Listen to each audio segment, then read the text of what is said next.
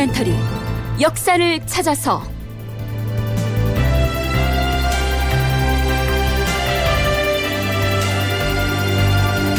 제 541편 반란 진압군 출정하다.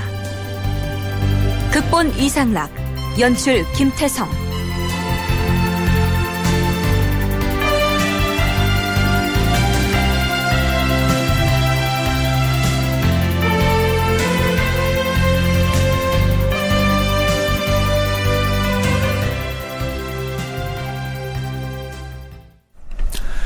청취자 여러분 안녕하십니까? 역사를 찾아서의 김석환입니다. 지난 시간에 이어서 세조 13년에 일어났던 이시의 난에 대한 탐색을 계속해 보겠습니다. 이시의 난이 일어나기 직전에 세조는 지금의 함경도에 해당하는 함길도의 관찰사 오응을 소환하고 그 대신에 신숙주의 아들인 신면을 새 관찰사로 임명해서 파견을 했지요. 그런데 이시애가 반란을 일으키면서 세조에게 보고하기를 반란을 일으킨 사람은 함길도 절도사 강효문이고 중앙조정의 신숙주와 한명회도 강효문과 내통해서 반역을 도모했다. 이렇게 보고를 했던 것입니다. 그래서 세조는 부랴부랴 신미연에게 이렇게 통보하죠. 지금 이시애가 경의 아비인 신숙주 등도 반란을 꾀하였다고 과인에게 고하였다. 이러한 지경에 경이 함길도에 들어가면 해를 당할까 두렵도다. 좌승지 어세공을 경과 교대할 새 관찰사로 임명하여 보내니 경은 속히 도성으로 돌아오라.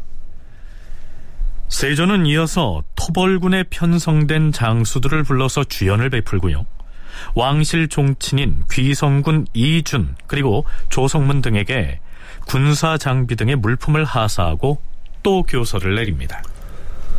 과인이 이준을 함길도, 평안도, 강원도, 황해도의 사도병마 도총사로 임명하고 의정부 좌천성 조성문 부사로 삼아서 지휘를 맡기니 경은 마땅히 재반 상황을 상세히 파악하여 임무를 시행하라.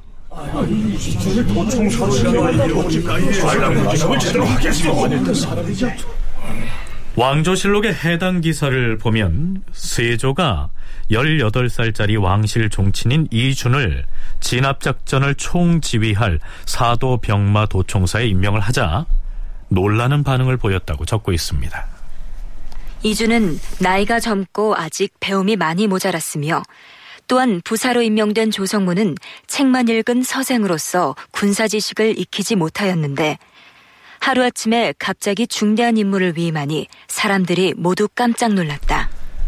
그런데 세조는 반란 초기에 도총사 이준, 부사 조성문, 채찰사 윤자운, 그리고 함길도 절도사 허종에게 이렇게 유시하죠.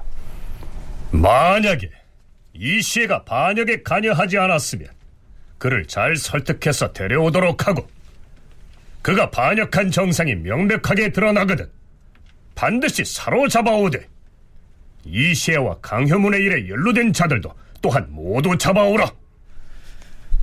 그러니까 처음에 세조는 이시애가 반란을 일으킨 것인지 아니면 이시애가 보고한 대로 함길도 절도사였던 강효문이 반역을 모의한 것인지 확실하게 파악을 하지는 못한 것으로 기록되어 있습니다.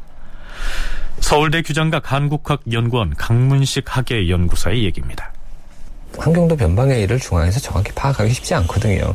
그러니까 이게 혼란이 오는 거죠. 그러면서 지금 이시애가 강효문을 제거하고 보고한 이 사태 자체에 대한 파악이 제대로 안 되는 이 파악이 뭔지에 대해서 중앙에서 혼란을 일으키고 그에 따라서 반군에 대한 대책의 수립이라든가 이런 것들이 늦어질 수밖에 없는 그러한 부분들. 그래서 그러한 과정 사이에 이제 반군의 세력을 더 확장하기 위한 그러한 시간을 벌기 위한 목적. 뭐 이런 것들이 가장 큰 것이 아닌가. 그래서 실제로 5월 10일에 그 이시애가 강요문을 제거하고 거사를 일으켰는데 이시애가 보낸 그 전령이 중앙에 보고한 게 5월 16일입니다. 그러니까 그것만 해도 한 6일이 지났죠.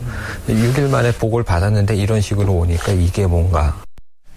이시애가 반역의 주모자든 아니면 강효문이 반란을 일으켜서 이시애가 그를 죽였든 그것은 토벌군이 현재에 가서 따져보고 대처할 일이고요. 일단 도총사로 임명된 이준이 장수와 군사를 거느리고 출정할 준비를 합니다. 자, 여기는 흥인문 밖에 위치한 가난한 백성을 구제하기 위해서 설치된 보재원 앞.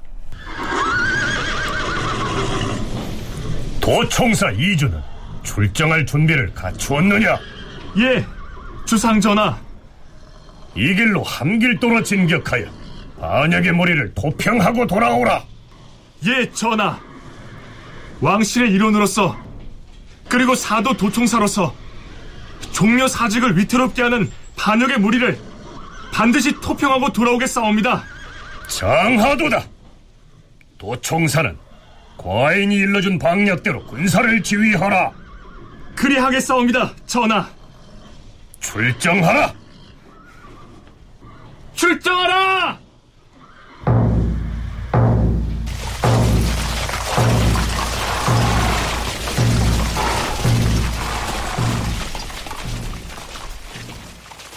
도총사 이준과 부사 조성문이 종서관사인 이서장, 정랑 김순명과 김관을 비롯하여 구겸, 황사장, 박식, 양종항, 조윤문, 오자치, 양종생, 유포, 이귀존 등 여러 군관을 거느리고 하직하니 임금이 직접 방략을 내려주고 보재원 앞에서 전송하였다.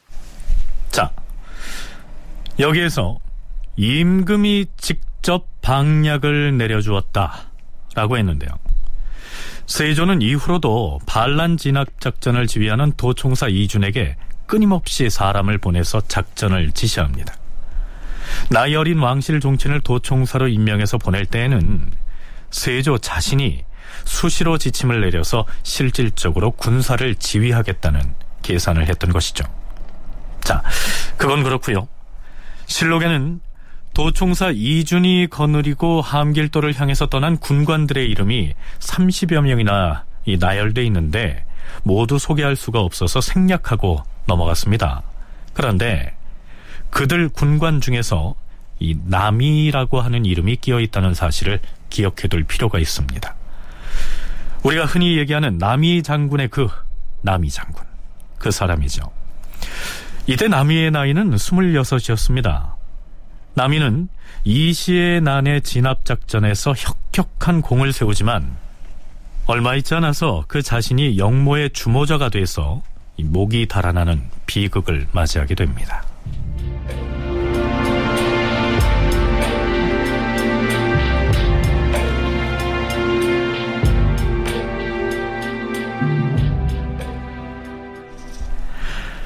도총사 이준이 군사를 거느리고 함길도를 향해 떠나고 며칠이 지난 뒤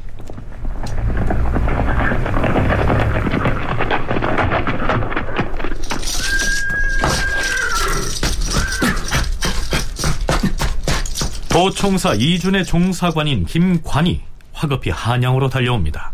임금이 김관을 강령전으로 불러들입니다.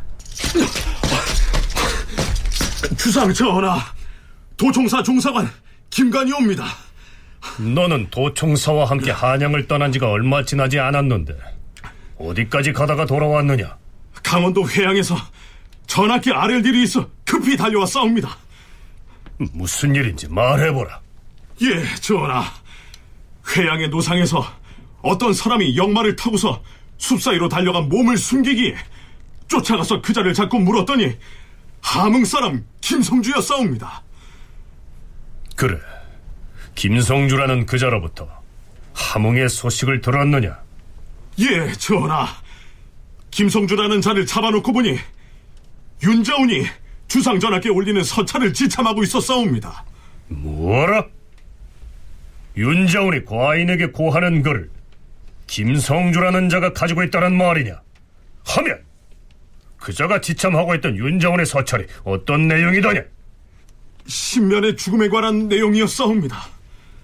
뭐라?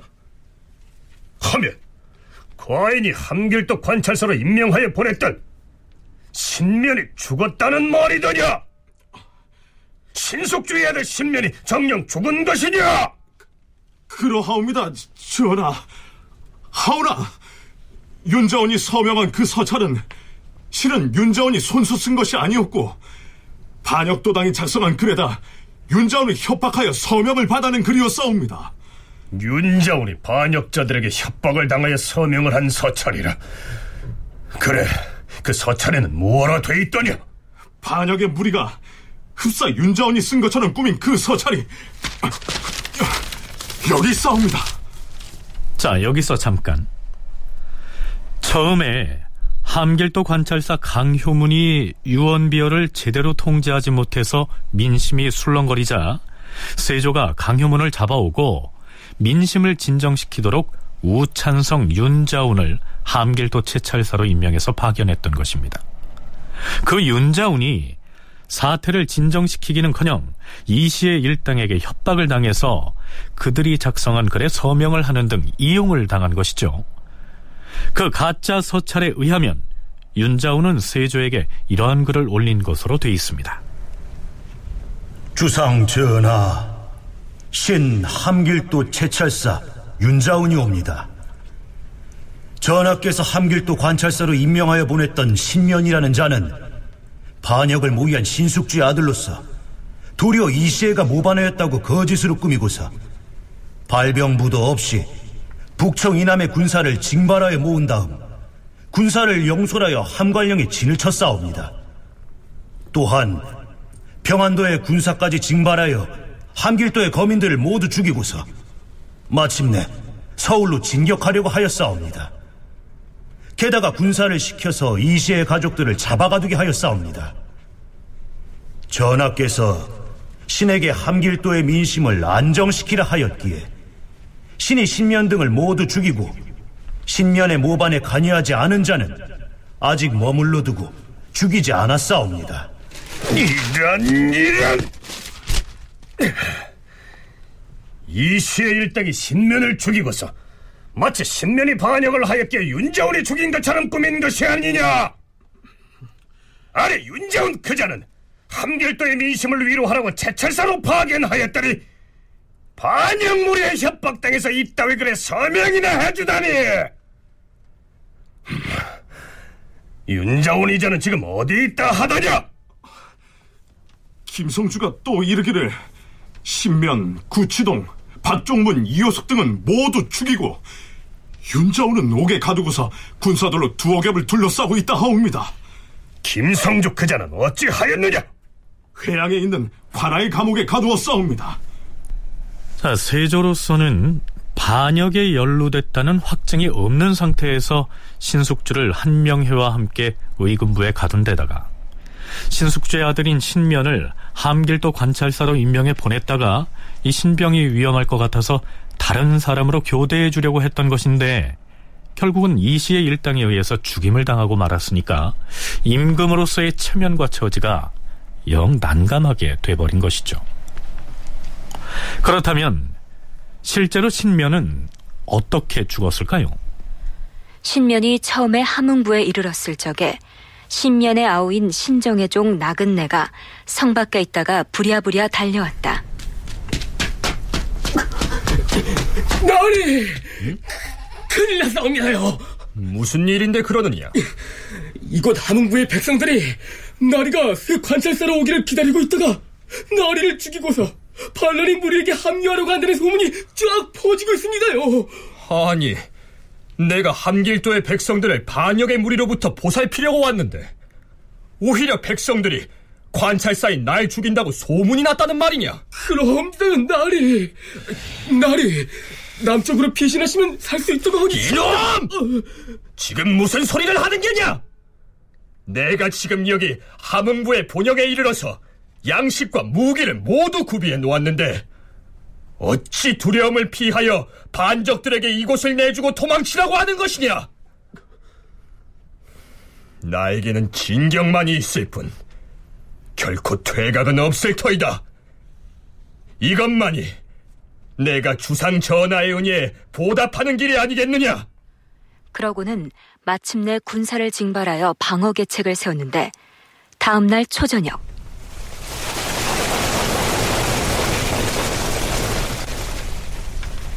반란의 무리 중 함흥의 관군을 거느린 윤극검과 사직 이중화 등이 몰려와서 소리쳤다. 함흥부 관할을 포위하라. 지금 모반을 일으킨 신면이란 자가 저 성 안에 있다. 그 자를 잡아 죽여야 한다. 성 안에 있는 반역자 신면은 들으라. 우리가 모시는 관찰사는 신면 내놈이 아니라 이씨의 날이다. 지금 이씨의 관찰사의 동생인 이씨학공이 군사를 거느리고 여기 와 있으니 신면은 문을 열고 나와서 투항하라. 내가 바로 어명을 받고 함길도의 새로운 관찰사로 부임한 신면이다. 너희들은 지금 반역의 무리가 누구인지 오인하고 있으니 분명하게 살피도록 하라. 이 씨와 이씨아 빌딱이 반적의 수괴이다. 알겠느냐? 헛소리 하지 마라. 자, 모두 활을 쏴라.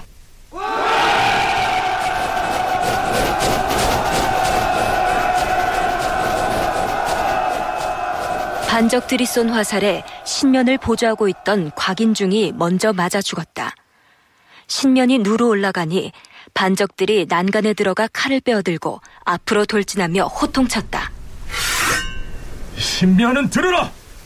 지금이라도 네가 속히 누에서 내려오면 목숨은 살려줄 것이나 그렇지 않으면 네 놈은 죽음을 면치 못할 것이다. 이놈들, 너희 고을 사람은 어찌하여 한 사람도 순리와 영리를 제대로 아는 자가 없는 것이냐?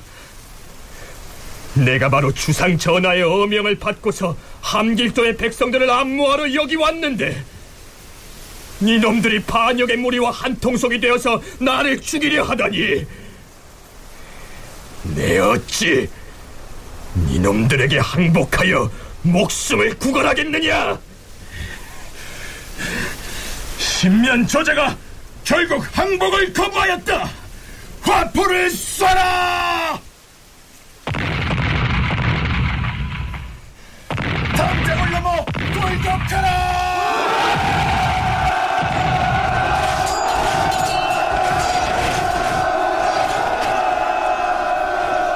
적이 화포를 쏴서 연기와 화염이 자욱하였다. 신면이 형세가 불리하여 활을 꺾어 던지고 마침내 아래로 떨어져 담장을 넘으려고 하는데 적이 그를 쳐서 죽였다. 신면은 신숙주의 아들로서 5년 동안이나 승정원의 승지를 지냈음에도 그동안 한 번도 과실을 범하지 않았으며 임금의 물음에 대답하는 것이 자못 자상하고 명확하였다. 죽을 때 그의 나이가 서른 살이었으며 아들이 둘 있었다. 신면이 어떻게 죽었는지 그 자초지정을 보고받은 세조가 이렇게 명합니다. 이제 이씨가 모반을 하였다는 정상이 모두 드러났으니 신속히 관군을 출발시켜서 도총사 이준에게 붙여주어라.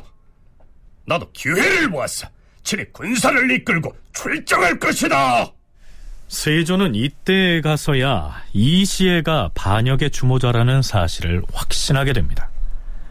우리가 신면이 죽음을 맞이하는 상황을 살펴보는 과정에서 알 수 있듯이 반란 초기에 일찌감치 함흥이 이시애 쪽의 수중에 들어가 버렸다는 사실이죠. 성신여대 오종록 교수의 얘기입니다. 국경의 육진 지역은 대부분은 중앙에서 파견된 장수와 장교의 지휘 아래 있습니다.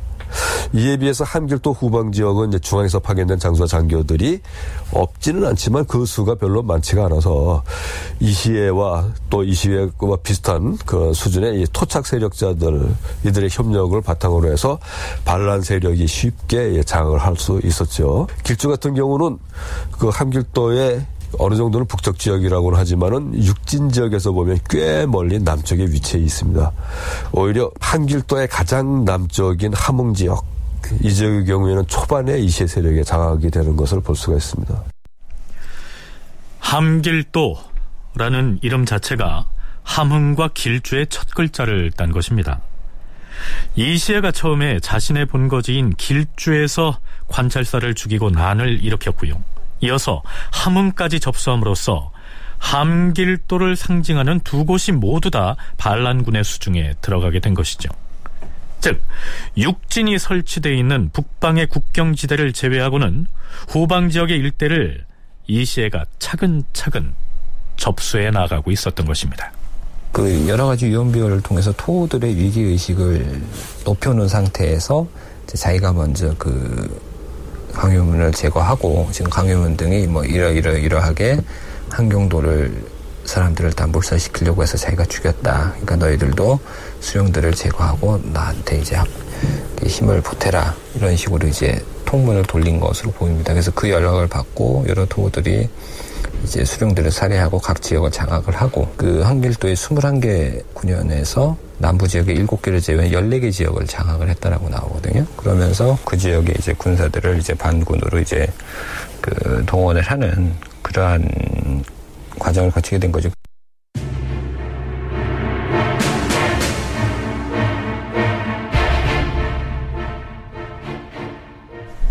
6월 5일 진압군의 총사령관격인 도총사 이준이 세조에게 계문을 보내서 보고합니다. 전하, 신등은 이달 초하룻 날에 천령을 넘어 안변에 도착하여서 군사와 말을 휴식하게 하였사오며 초나흘에 다시 안변을 출발하여 영웅으로 향하던 중 용원강을 점거하여 별난에 대처하고 있사옵니다. 하운데 함흥의 거민들이 자주 이시에와 소통하는 까닭으로 아직 의욕을 풀지 못하고 있사옵니다. 함흥 사람 중에서 본디 친숙하고 믿을 수 있는 자를 물색하여서 이시의 진영으로 보내 적진을 파악할 것이옵니다. 기필코 함흥성을 점거한 연후에 원병을 기다려 공세를 이어갈 것이옵니다. 그런데 도총사인 이준에게서만 보고가 올라온 게 아니었습니다. 반란의 주모자인 이시에는 아직까지 세조가 자신의 말을 믿는 것으로 알고 그 역시 꾸준하게 계문을 보내옵니다. 전하, 반역을 도모하였던 적신 강효문은 일찍이 평안도와 강원도의 군사를 취합하여 주둔시키고 함길도 백성들을 다 죽이려고 하는 까닭으로 제가 이미 목을 베어서 토평하여 싸웁니다. 신은 지금 함흥에 나와서 전하의 하명을 기다리고 있사옵니다. 전하께서는 신을 반역죄인으로 올가매려는 간신의 말을 믿지 마시옵소서.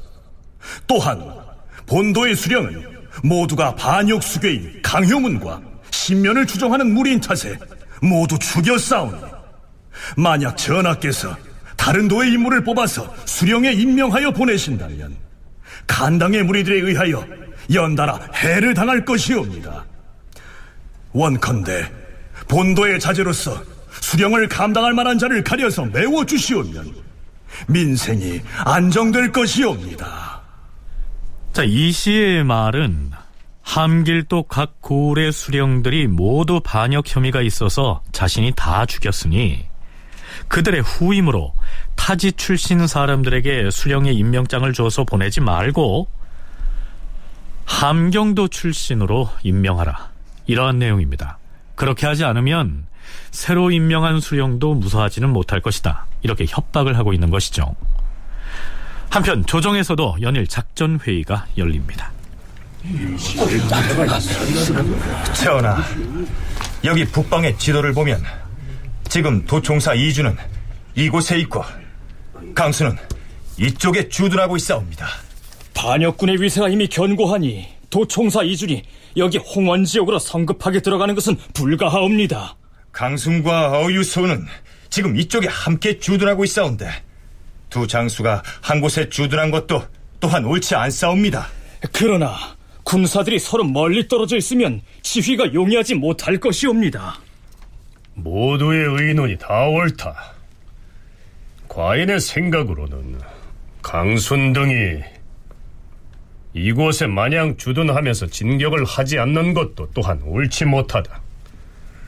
만약에 신속하게 군사를 움직여서 여기 단천과 이성 지역으로 들어간 다음에 대군을 동원하되 곧바로 적이 주둔한 것을 그냥 지나쳤어. 뒤쪽으로 이렇게 이동하여 오진 지역에 들어가서 운거하다가 앞뒤로 협공을 하게 되면 반란군은 반드시 밥솥에 든 고기가 될 것이 아니겠는가? 좋은 계책이옵니다, 전하. 도총사에게 속히 전하의 협공 계책을 전달하겠사옵니다. 한결같이 과인이 지시하여준 대로만 움직이는 것도 불가할 것이니 마땅히 도총사인 이준에게 유시하여 스스로 다방면의 계책을 동원하여서 기회를 틈타 역도들을 못질러 승리하게 할 것이다. 도총사 이준에게 유시할 교지를 속히 작성하도록 하라. 또한 함길도 백성들을 서류하는 계문을 작성하여 보낼 준비를 하라. 예, 전하. 그런데 세조가 함경도의 민심을 안정시키기 위해서 내려보낸 글, 즉 세조의 유서에 대한 현지 거민들의 반응은 세조를 크게 실망시키게 됩니다. 함길도의 군사와 백성들이 도리어 이 시해를 옳다고 여기고 임금의 유서를 반박하는 글을 보내왔던 것이죠. 그 내용이 이러합니다. 전하, 주상전하께없어 내려주신 유서를 받잡고 엎드려 성질을 살피옵니다. 신들이 생각하건대 우리 함길도는 제왕이 태어나신 고장이옵니다. 태조께서 왕업을 이루신 땅이었사오니 함길도가 망하면 종묘사직이 위태하고 종사가 위태하면 함길도가 망한다. 형세가 반드시 그렇게 되는 것이옵니다. 함길도가 망하면 종묘사직이 위태해진다. 이 말은 함길도가 조선을 건국한 태조 이성계의 세력 기반이었음을 상기시킨 표현이죠. 이들이 보낸 서찰의 내용은 이렇게 이어집니다. 역신 강여무는 먼저 함길도를 멸망시키고 그 다음으로 종묘 사직을 위태롭게 하려고 신숙주 한명회 등과 안팎으로 상응하여 황해도와 평안도의 병사를 징발하여 모았사옵니다. 강효무는 이곳 설안령에 와서 주둔하는 한편으로 멀리 충청도에서 병선 서른 척을 거느리고 후라토도에 정박시켰던 것이옵니다. 그는 육진의 정예병들을 거느리고 길주에 도착하여 거사할 날짜를 정함으로써 형세가 매우 위급하게 되었사옵니다. 다행스럽게도 이시애가 그의 아우 이시압과 함께 강효문과 그의 무리를 토벌하여 죽이고 즉시 조정에 사람을 보내어서 아뢰었던 것이옵니다. 지금 이곳 함길도는 인심이 흉흉하여 거민들이 생업을 버리고 부모와 처자를 버리고 도망하고 숨느라 겨를이 없는지라 이에 이시에는 이와 같은 사정을 민망히 여기고 병사를 거느려 적을 방어하기에 마음을 다하여 조치했는데도 도리어 조정으로부터는 반역자라는 이름을 받았으니 어찌 인정과 천리가 이와 같을 수가 있겠사옵니까? 자, 함길도의 지배층인 이들이 철저하게 이시애가 천명했던 주장을 되풀이하고 있습니다. 세조가 수차에 걸쳐서 이시애가 반란을 일으킨 것이란 내용의 어차를 보내서 서류했음에도 불구하고 이들이 끝내 이시애의 편을 드는 것은 이시애의 주장이 그들의 이해관계를 대변해주고 있기 때문이죠. 이 지역의 지배층은 자기네들이 거느리고 있는 그 가별치 또는 이제 관아민 이렇게 그 호칭이 되는 사람들을 그 이전에는 실록의 기록에 따르면은 양인임에도 불구하고 노비와 같이 부렸다라고 되어 있어요. 그리고 국가는 이들에게 대해서 예, 노비처럼 부리는 것을 그대로 이제 공인을 해서 예, 이들을 국격에 예, 동원하는 것, 국격을 지우는 그런 것을 한 적이 없습니다. 그런데 이 시기에 이제 새로운 그 군적을 작성을 하고 예, 새롭게 군호를 편성해 나가는 보호법을 실시해 나가는 그런 과정에서 이제 이 사람들이 다 예, 자기네들의 수직을 완전히 떠나는 것은 아니지만은 군인으로 예, 복무하거나 아니면 군인으로 복무하는 사람들을 뒤에서 뒷바라지하거나 하면서 부담을 해야만 되는 그런 상황으로 바뀐 거죠. 그러니까 임금인 세조가 내려보낸 서류문에 대해서 이와 같은 반박문으로 회답을 한 이들은 엄밀히 말해서 함길도의 하층민이 아니고요. 많은 토지와 일꾼을 거느리고 있던 그 지역의 지배층이었습니다. 그런데 조정에서 호패법을 시행하면서 인구 조사를 하고요. 그 결과 자신들이 부리고 있던 양인 농부들이 줄줄이 군역에 나가게 됐으니까 경제적 기반이 위협을 받게 된 것이죠.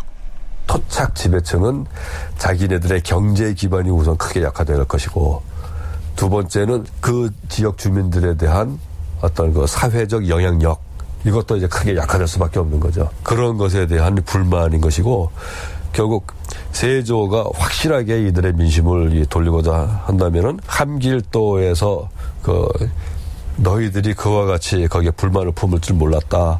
내가 잘못 판단했으니까 조치 다 처리하겠다. 라고 해야 되는데 그러면 이제 왕의 권위가 이제 실추가 되겠죠.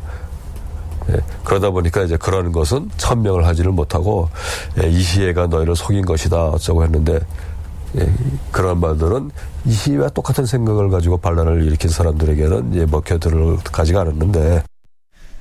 네, 오종록 교수가 얘기한 대로 당시 함길도의 토호들은 세조가 자신들의 주장에 대해서 과인이 어찌 함길도가 태조 대왕께서 왕업을 일으킨 본영임을 모르겠느냐 이번에 호적과 군적을 정리하고 보법을 시행하는 과정에서 과인이 함길도의 특별한 사정을 헤아리지 못하였도다. 이제 너희의 뜻한 말을 잘 알았으니 지방의 수령들도 함길도 출신의 관리로 임명할 것이며 조세나 군영 문제 또한 그대들이 아는 바를 간합할 것이니 이제 안심하고 생업을 영위하기를 바라노라. 이렇게 받아들여 주기를 기대하고 있었는지도 모릅니다. 자, 그렇다면 이들은 이시애를 지지하고 관군과 맞서는 자신들의 행동이 반역이다. 이렇게 인식하고 있었을까요? 이시애가 우리는 그 조선의 국왕에 반대해서 반란을 일으킨 것이다라고 천명을 하지 않았어요. 그거는 세조에게 무엇인가를 기대한다. 라는 생각으로 일종의 demonstration과 유사하게 출발을 한 거예요. 그런데 중앙에서 파견한 관원을 죽였기 때문에 이제는 어쩔 수 없이 demonstration 수준이 아니고 반란의 상태로 가게 되는데 예, 만약에 세조가 너희가 어쩔 수 없어서 그 관원들을 죽였다. 그 허물은 덮어주겠다. 그리고 이 보법 시행도 너희에게서는 그 구체적인 사정을 고려해서 다시 조치를 취하겠다라고 했다면은 사정은 달라질 수 있었겠지만 그렇게 가지 않았습니다. 애당초 이시애가 국왕을 부정하지 않았고 오히려 종묘 사직을 위해서 반역의 무리를 소탕하겠다고 나섰기 때문에 이 함길도의 토호들 역시 자신들의 이익을 관철하기 위해서 요즘으로 치면 뭐 데모를 하는 정도로 생각했는데 국왕이 이시애를 반역의 수계라고 칭하고 더불어 관군이 토벌군으로 몰려오는 상황이 되자 자신들도 모르는 사이에 이 반역에 동조하는 처지가 된 것이 아니겠느냐 이러한 얘기입니다. 어떻게 보면 이 사람들이 이미 자기들은 반군에 있는 상태라고 볼 수가 있고요.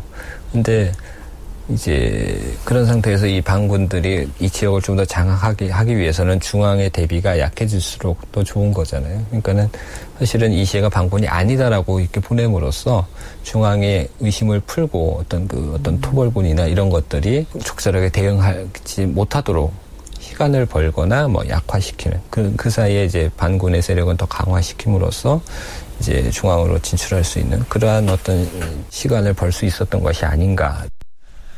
함길도 길주의 군민들에 이어서 단천 지역의 군민들도 유사한 내용의 회답 서찰을 세조에게 올린 것으로 기록되어 있습니다. 자, 이젠 말로 해서는 쉽게 설득하지 못하게 됐으니까 이 시의 반란군과 관군이 맞닥뜨려서 전투를 치러야 할 국면으로 상황이 전개됩니다.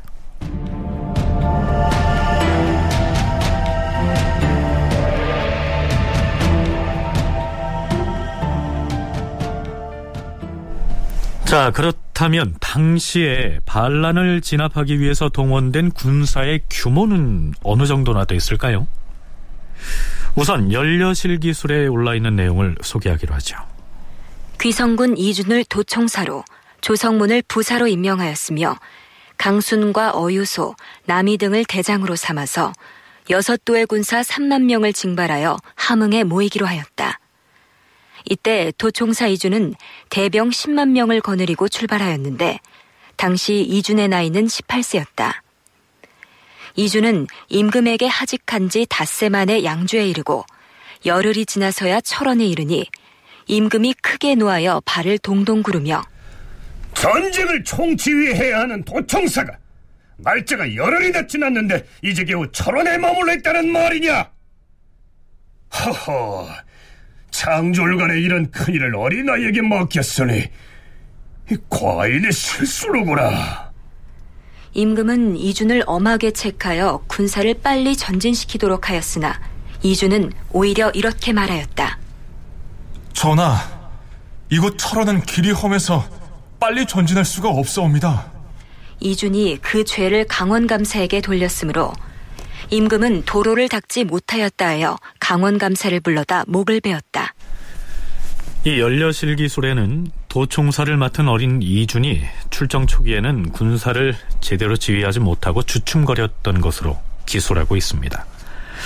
자, 그건 그렇고요. 이 기록에 의하면 여섯 도에서 징발한 군사가 3만이고 이준이 10만 대병을 거느리고 갔다고 했는데 이 숫자를 믿을 만할까요? 사도 경마도청사 이주는 그 지휘부를 구성을 해서 참모진망을 거느리고 출발을 합니다.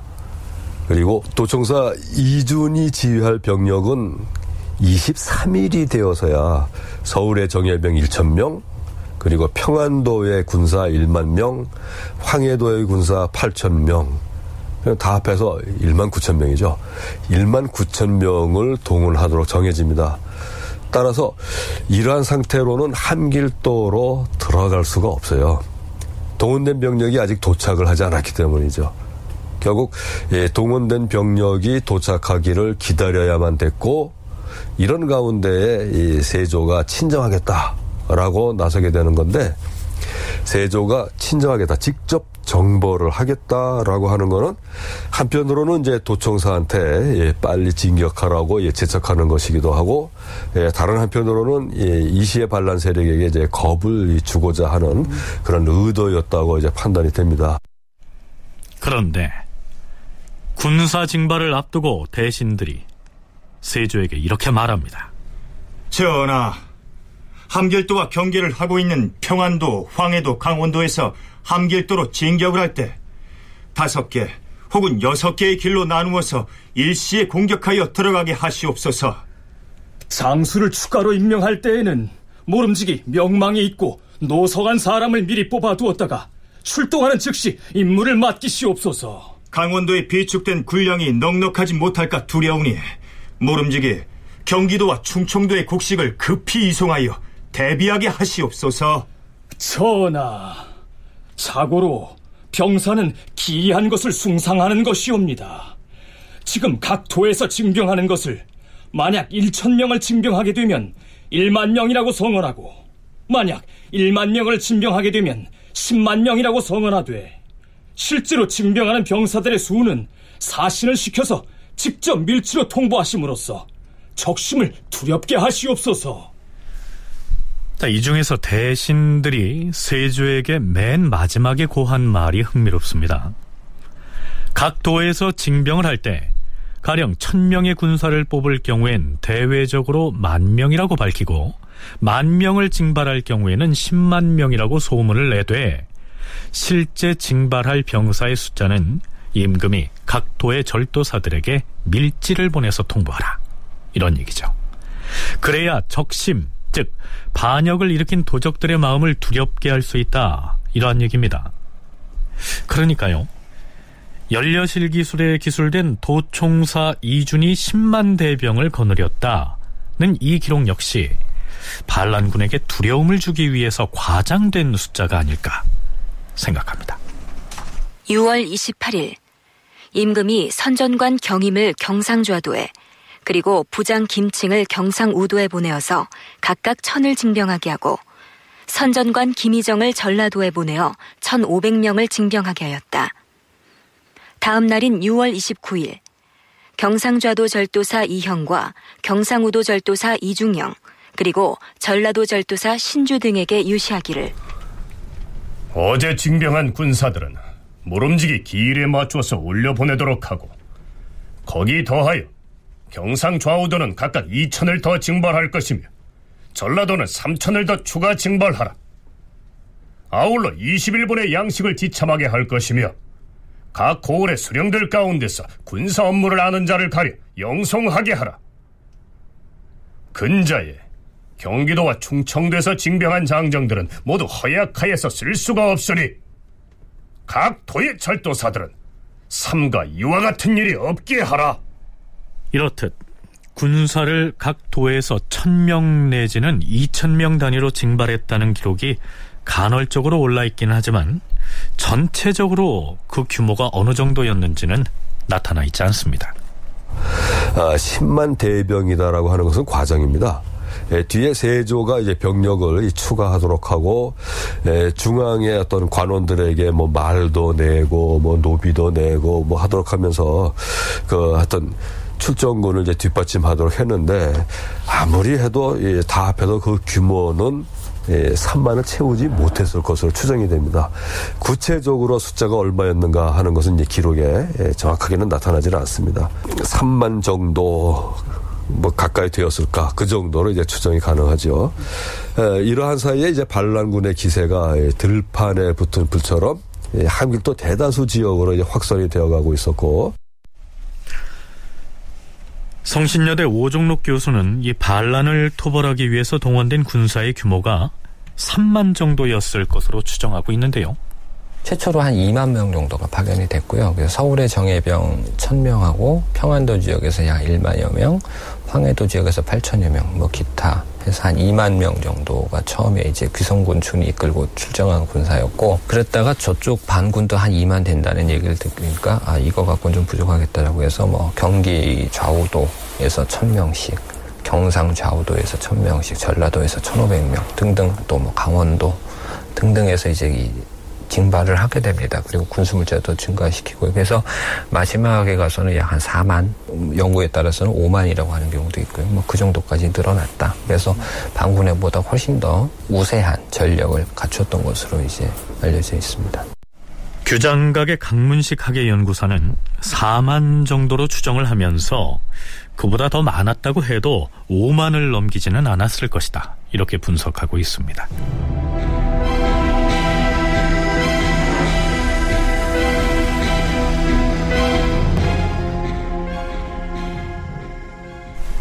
그런데 세조는 각 도에서 군사를 징발하는 등 진압작전을 준비하는 과정에서 친정을 하겠다고 천명합니다. 이 친정을 하겠다는 말은 국왕이 직접 군사를 지휘해서 전장으로 나가겠다. 이러한 말이죠. 5월 24일에 함길도의 백성에게 내려보낸 어찰에서 지금 이 시가 반역하여 죄 없는 사람들을 많이 죽였으니 그 죄악이 가득 차서 천지에 용납하지 못할 일이다. 내가 친히 대군을 거느리고 아침에 출발하여 저녁에 일어나서 흉악한 무리들을 섬멸하고 군사와 백성들을 어루만져 진정시켜보자 기약하노라. 함길도의 백성들 중에서 어찌 이시의 등이 반역의 무리인 줄 알면서도 따르는 자가 있겠느냐? 너희는 분연히 총의를 다투어 속히 역적을 잡아 큰 공을 이루도록 하라. 이렇게 유시한 데 이어서 엿새 뒤인 6월 금음날에는 도총사인 이준에게 어차를 보내서 이렇게 말합니다. 너는 능히 대병을 거느리고 북방의 적들을 억눌러 제어할 능력을 갖추었으나 군사의 수가 적은 탓에 기묘한 계책이 나올 수 없을 터이다. 과인이 멀리에서 도총사를 제어하기는 매우 어려운 일이다. 그리하여 내가 친정을 하지 아니할 수 없으므로 장차 7월 초이튿날에 대병을 거느리고 서울을 출발하겠으니 너희는 그리 알고 뒷일을 염려하지 말라. 자, 외부의 적과 전쟁을 하는 것도 아니고 내부에서 일어난 반란을 진압하는 일인데 과연 세조는 직접 군사를 이끌고 함길도까지 나설 생각을 했을까요? 초반에 워낙에 그 반군의 세력이 컸기 때문에 두 가지 목 관점인 것 같아요. 이제 실제 1차적으로는 이제 그 토벌군의 사기를 진작시켜서 내가 뒤에서 이제 더 support 하겠다라 직접 support하겠다는 것을 강조함으로써 토벌군의 사기를 진작시키고 상대적으로 반군의 사기를 꺾으려는 그러한 측면들이 있었던 것 같고 그다음에 또 실제로 보면은 6월 30일에는 그 조정에서 친정을 결의해서 7월 2일에 출전하기로 하고 관련 사무까지 마련을 해놓습니다. 그래서 어느 정도는 좀 준비도 했던 것 같습니다. 근데 7월 2일 당일에 가서는 좀 준비가 아직 미비돼서 출전을 못했고요. 그다음에 그 이후에는 상황이 이제 토벌군에 유리하게 돌아가다 보니까 이제 굳이 친정까지 갈 필요는 없는 상황이 돼버려서 이제 친정은 중단이 됐는데요. 실제로 친정을 감행할 계획을 세웠을 수도 있지만 함길도의 백성들에게는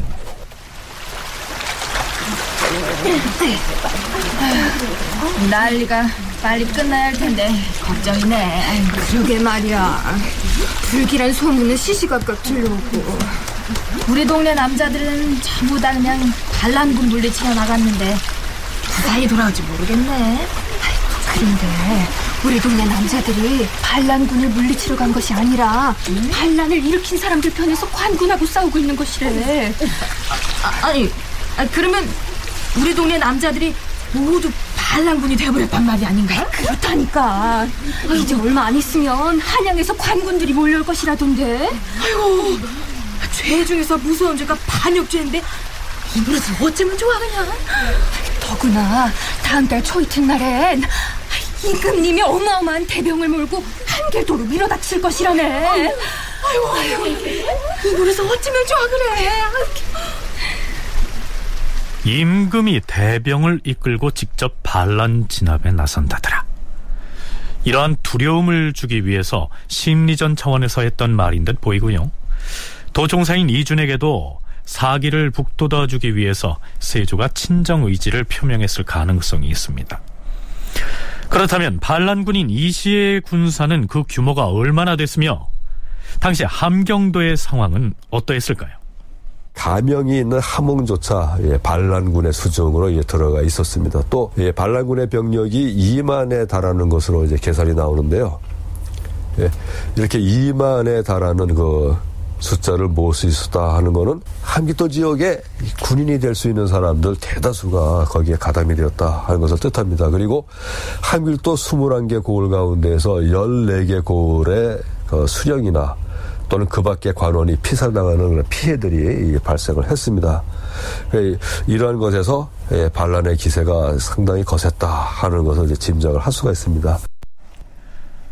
더구나 이시에가 이끄는 반란군 중에서 만 명에 달하는 병력이 바로 기병이었습니다. 자, 저기가 함흥가명이다. 기병들은 진격하여 관부를 점령하라.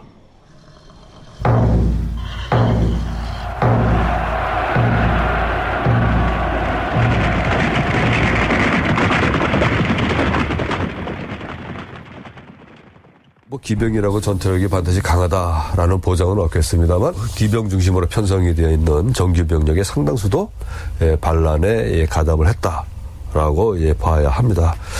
예, 반란군의 기세가 강하다 하는 것을 알고서 진학군은 천령을 넘지 못하고 철원에서 열흘 가까이 관망을 하면서 보내게 됩니다.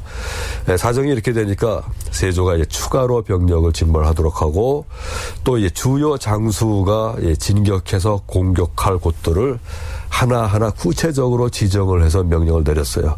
그리고 도청사에게도 공격을 체결을 합니다.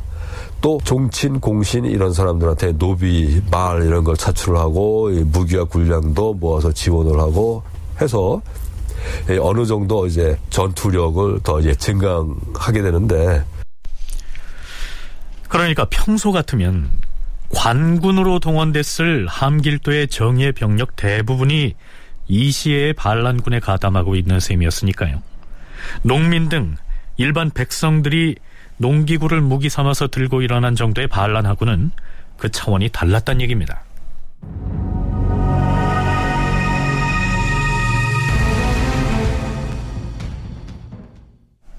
드디어 6월 24일 이시의 난이 진행되는 과정에서 분수령이 되는 전투가 북청에서 벌어집니다. 그곳을 담당했던 장수는 강순이었고요. 그와 합동작전을 벌일 또 다른 사람은 함길도 절도사 허종이었습니다.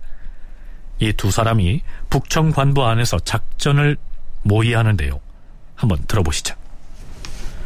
장군, 지금 이시의 군사가 머지않아 여기 북청 관부를 접수하겠다고 준비를 하고 있다는데 우리도 속히 군영을 새로 정하여 대비를 해야 하지 않겠습니까? 적이 쳐들어오면 여기 관청 안에 진을 치고 방어 태세를 갖추고 있다가 적군이 다가오면 나가 싸울 터인데 군영을 새로 정하다니요. 여기 관부 안에 군진을 치고 있다가 적군을 맞아 싸우면 그 싸움판이 어디가 되겠습니까? 싸움판이 어디가 되다니요? 지금 우리가 들어있는 북청 관부를 막 나가면 온통 들판입니다. 지금 저 들판에 벼가 한창 자라고 있는데 우리가 들판에서 반란군을 맞아 싸우면 들판을 모두 짓밟아서 벼농사를 다 망치게 됩니다. 그때 농민들의 원망을 어찌 감당하시겠습니까? 그러면 어찌하자는 것이오? 군사를 끌고 나가서 저 아래 내가에 진을 친다면 곡식을 해치지 않고도 능히 적을 맞아 물리칠 수 있을 것입니다. 이보시오 절도사! 이 세가 이끄는 반란군은 그 수가 2만에 가깝다 하였소.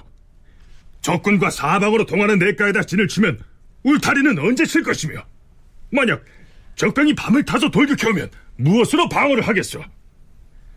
대사를 이루려면 작은 패단은 감수를 해야 하는 것이오. 장군은 싸움이 끝나면 서울로 가버리면 그만이겠지만 나는 함길도의 백성들과 함께 지내야 절도삽니다. 일년 농사를 망쳐버릴 수는 없어요. 관부 안에 진을 치더라도 들에 자라고 있는 화곡을 덜 해치도록 할 것이니 나의 지시에 따라 주시오. 드디어 진북 장군 강순의 계교에 따라 북청 관부 안에다 군진을 차렸다. 강순이 사졸들로 하여금 나무를 벌채해 오게 하여 안에는 나무 말뚝을 박아 울타리를 치고 밖에는 목책을 설치하게 하였다. 사졸들이 힘을 다하여 잠깐 만에 완성하였는데 모든 것이 매우 견고하였다. 자, 이제는 저들이 쉬 쳐들어오지 못하도록 성 밖에 물구덩이를 팔 것이다. 모두 서둘러라.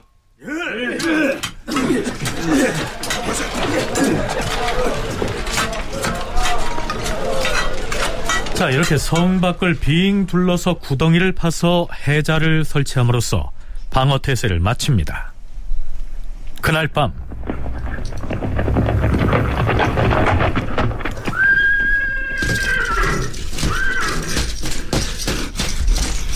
장군! 이시가 반란군을 이끌고 진격해오고 있습니다! 다큐멘터리 역사를 찾아서 다음 주 이 시간에 계속하겠습니다.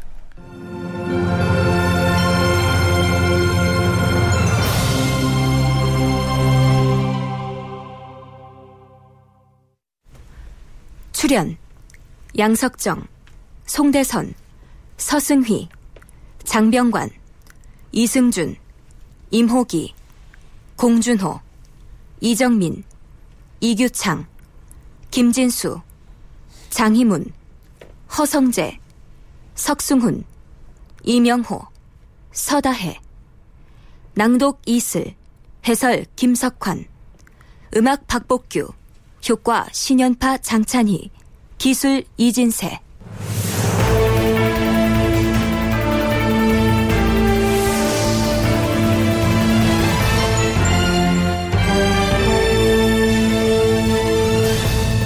다큐멘터리 역사를 찾아서 제541편 반란 진압군 출정하다 이상락 극본 김태성 연출로 보내드렸습니다.